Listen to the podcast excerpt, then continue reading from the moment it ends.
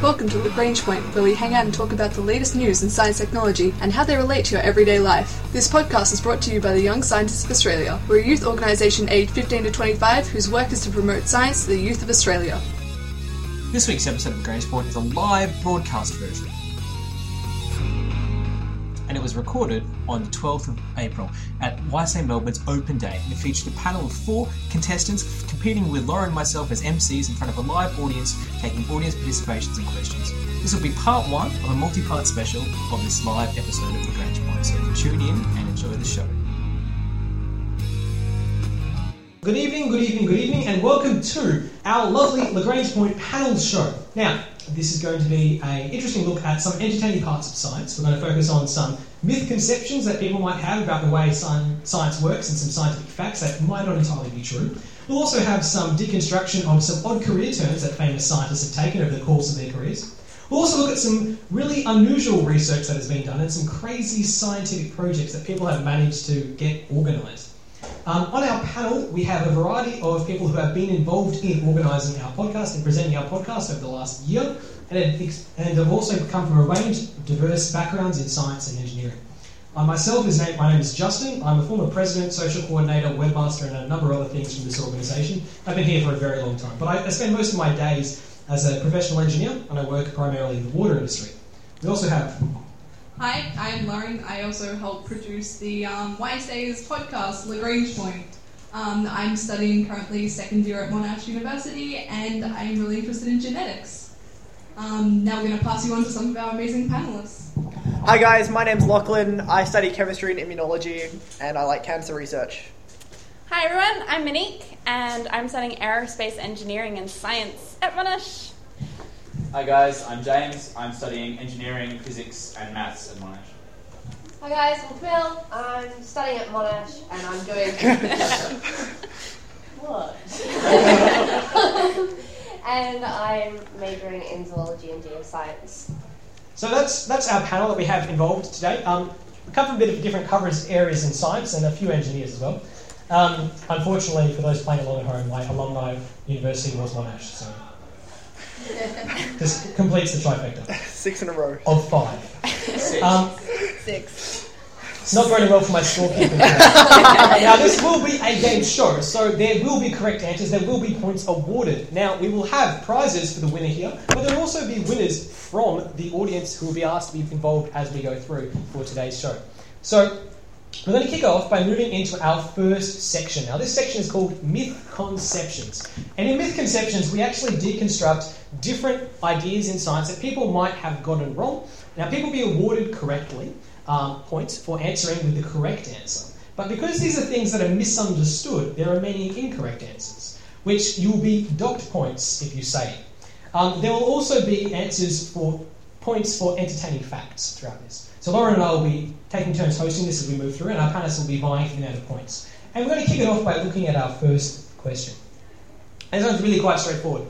You've just gotten home from a long, busy day, school or work, and you've made yourself a cup of tea to sit down and watch on your lovely plasma screen TV your latest episode of your favourite BBC panel show.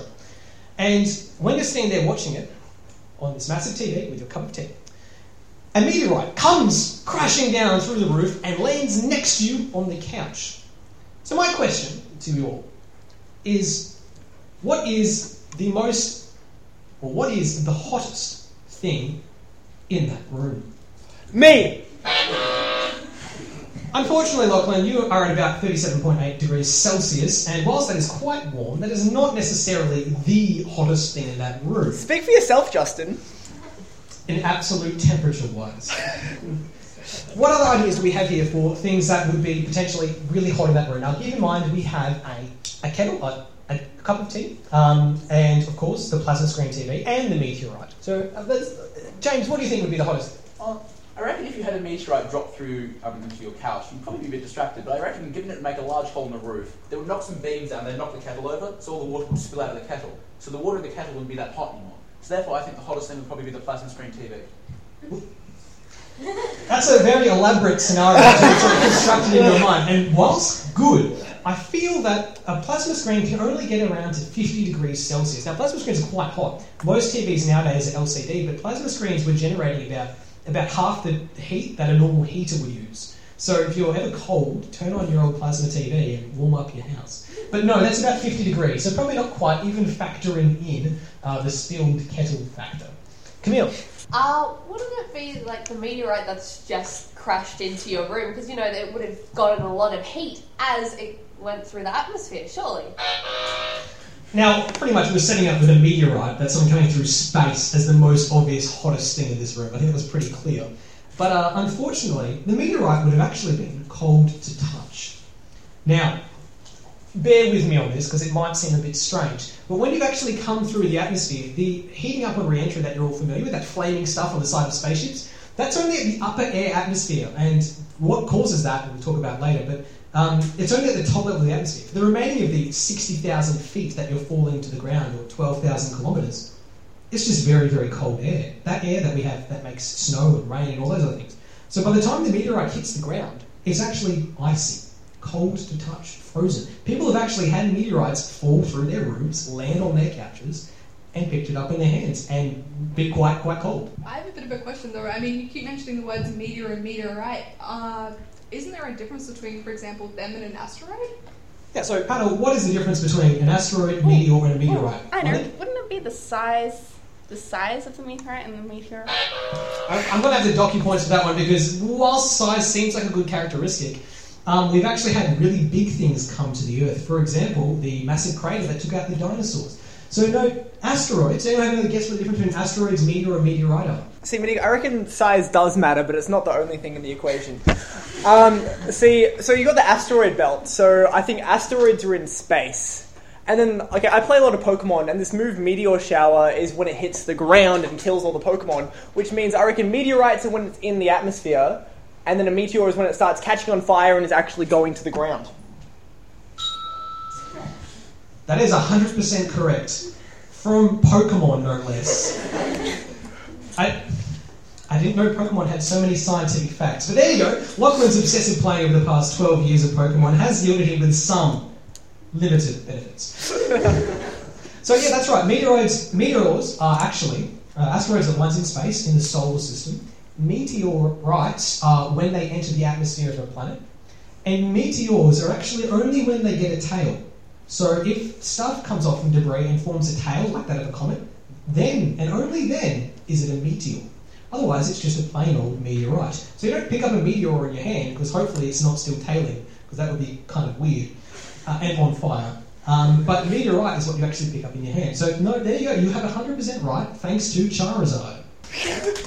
Why are we clap, clap Charizard? Okay, good. Next one. Next one. Yeah. Okay, so our second question. So we've been talking about asteroids and space and things. What was that? Oh, the hottest. thing? Oh, in, case it wasn't, in case it wasn't evident, the, The um, kettle. The kettle is in fact the hottest thing.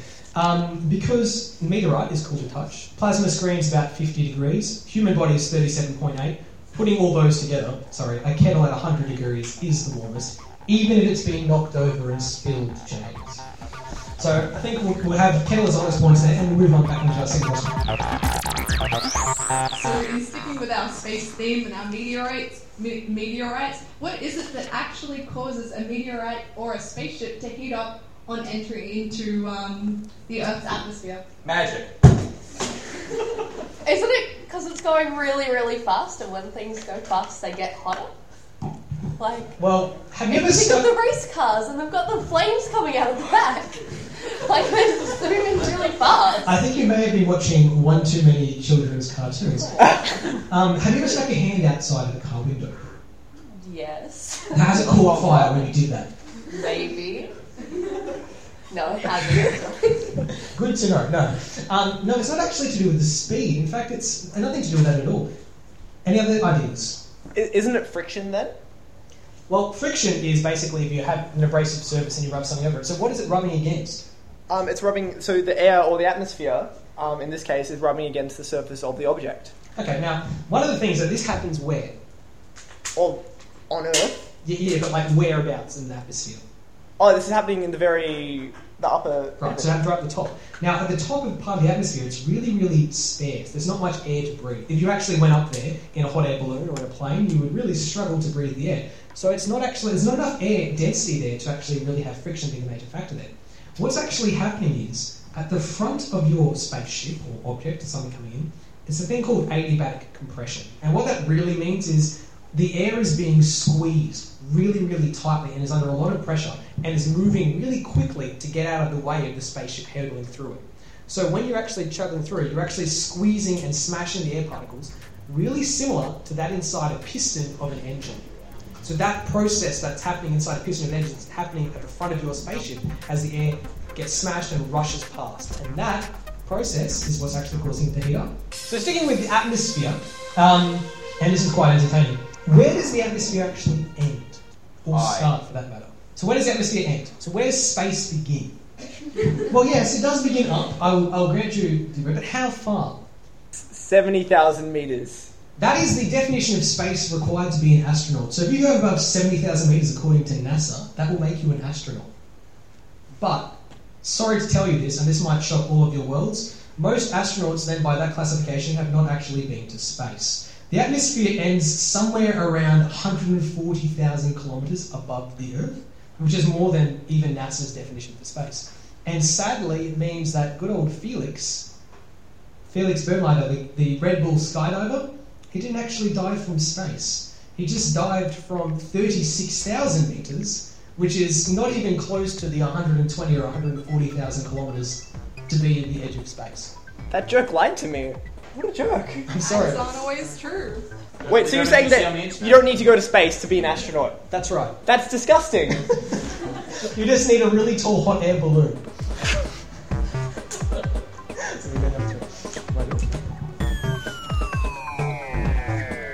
In keeping with the whole Red Bull idea, um, literally, why does a bull charge a matador when they're waving a red flag or a cape?